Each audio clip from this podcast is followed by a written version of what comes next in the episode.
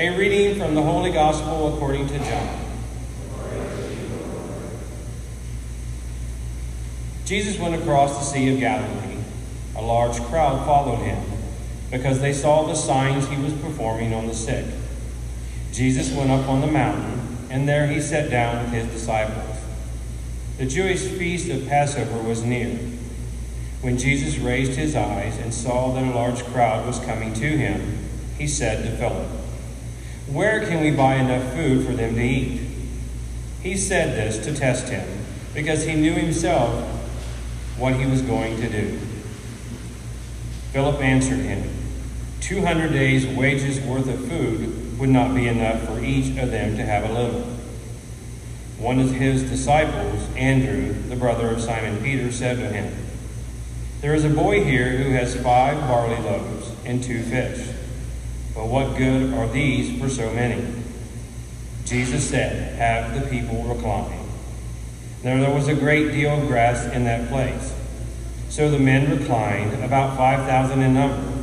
Then Jesus took the loaves, gave thanks, and distributed them to those who were reclining, and also as much of the fish as they wanted. When they had had their fill, he said to his disciples, "Gather the fragments left over, so that nothing will be wasted." So they collected them and filled 12 wicker baskets with fragments from the 5 barley loaves that had been more than they could eat.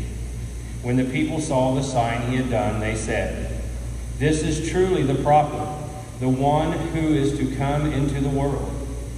Since Jesus knew that they were going to come and carry him off to make him king, he withdrew again to the mountain alone. The Gospel of the Lord. Praise.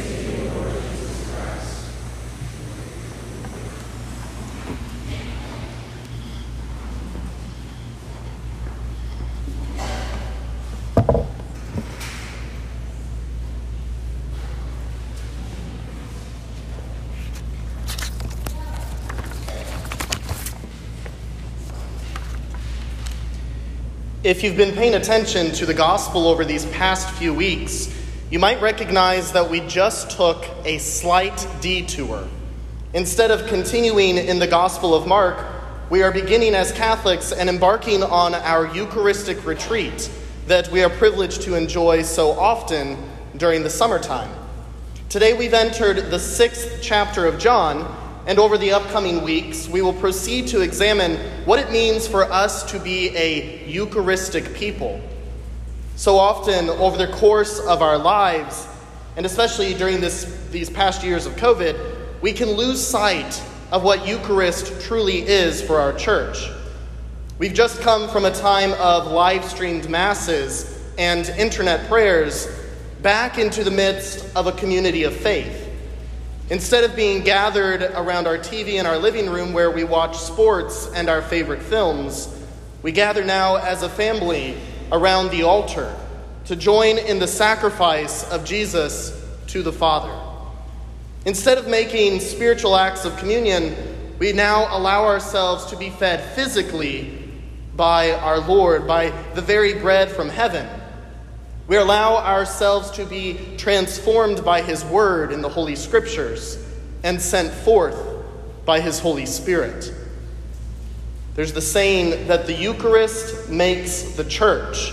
And over the course of these next few weeks, we're going to witness the greatest gift that Christ could give us in a deeper way, the gift of his very self. Jesus, of course, in our gospel, has withdrawn from the work he has been doing of healing the sick, and he's gone up the mountain to rest and spend time with his disciples. It's of interest to note that Jesus has gone up the mountain. Mountains are the same reason why our churches have steeples.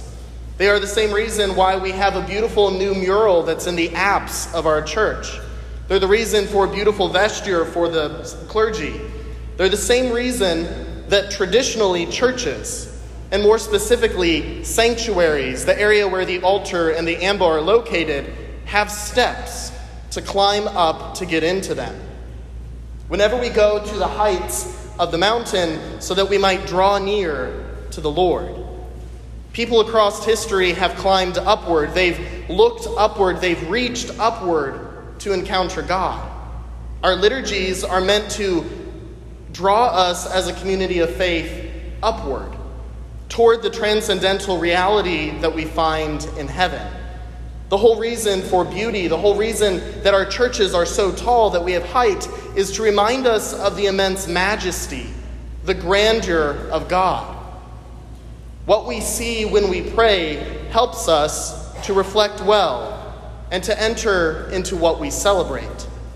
So Jesus has gone up the mountain. He's gone up to be near his Father, to spend some time in prayer, in conversation with God. He's gone away from distraction to a place of beauty, to a place of peace. But while they are up there on the mountain, the crowd begins to gather. As John says, Jesus raised his eyes and saw that a large crowd was coming to him. Can you imagine what it must have been like for Jesus and the 12 who simply wanted to rest, simply wanted time to pray, to retreat away from all that they had been busy doing, but then they saw that their work was not yet complete. Surely they must have been tired. You can kind of imagine that sigh, here we go again. But the day is coming to a close, and the people who are gathering are hungry. So Jesus decides to provide for them and give them a foretaste of what he is going to give them in the future, a foretaste of what is to come. Andrew gathers the 5 loaves and the 2 fish from the small boys' lunch, and he gives them to the Lord, who gives thanks to God for them and then proceeds to distribute those to the people. The small portions that are present are multiplied by the hands of Jesus, and they are able to be shared, and everyone is fed in abundance. Whenever the Lord takes what we have to offer him in thanksgiving, he always multiplies that. He always makes it bigger and greater than anything we could give him. But the important thing is that we are giving him the best that we have. His grace always pours forth in abundance. His light, his life, his joy become tangibly present whenever we give thanks to God. You might notice on Sundays, I think I've only celebrated 2 Sunday Masses with you all, but I always use the Eucharistic Prayer 1, what we call the Roman Canon. It's the Eucharistic prayer that the church has prayed for centuries. It's one of the oldest. Some people might call it a really long prayer.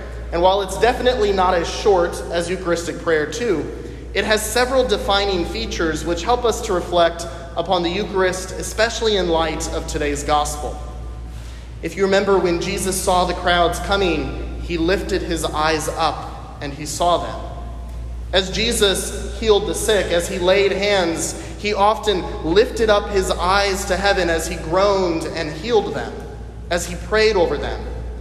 As Jesus hung upon the cross, he lifted up his eyes to the Father, looking up very soon in our newly renovated church and seeing the glory of the heavens will aid our prayer for years to come as we as a community of faith are able to look up and to see some small foretaste of that beauty of God.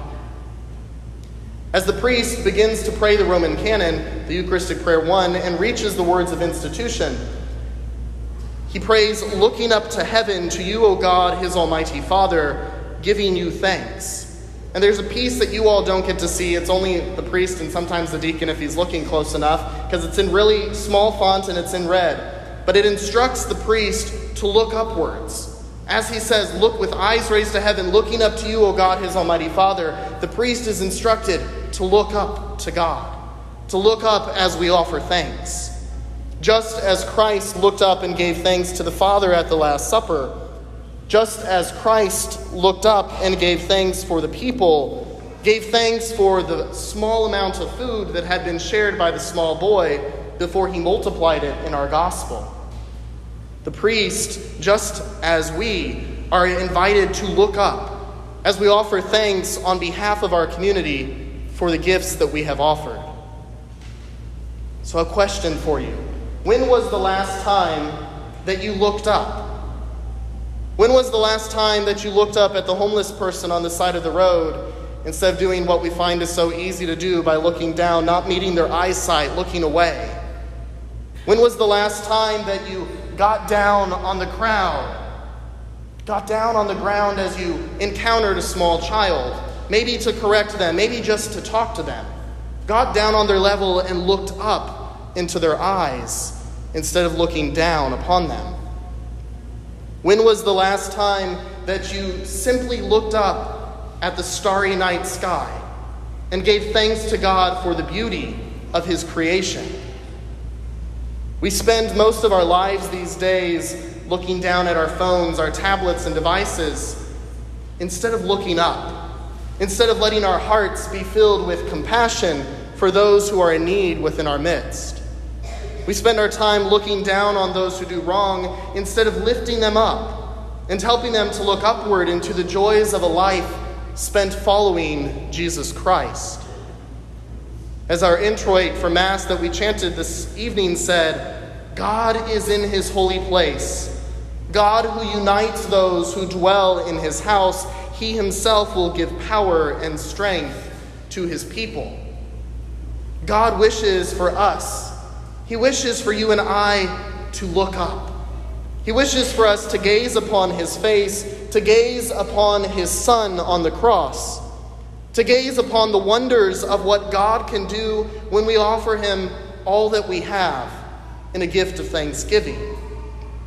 His power, his strength is truly made present to us as we gather and dwell in his house, as we look upward, to invite others to look upward, to see him give himself completely for us out of love, hidden under the simple forms of bread and of wine.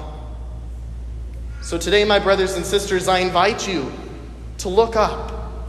Join as we as a community of faith give thanks to God for what he has given us, and marvel at the miracle, at the abundance of his love and his presence that will take place in but a few moments within our midst. As Jesus himself breaks the bread, shares the chalice of wine, gives of himself his body and blood to us in Holy Communion. He created you in love so that you might have the courage to live not looking down, but looking up, offering up, praying upward to him.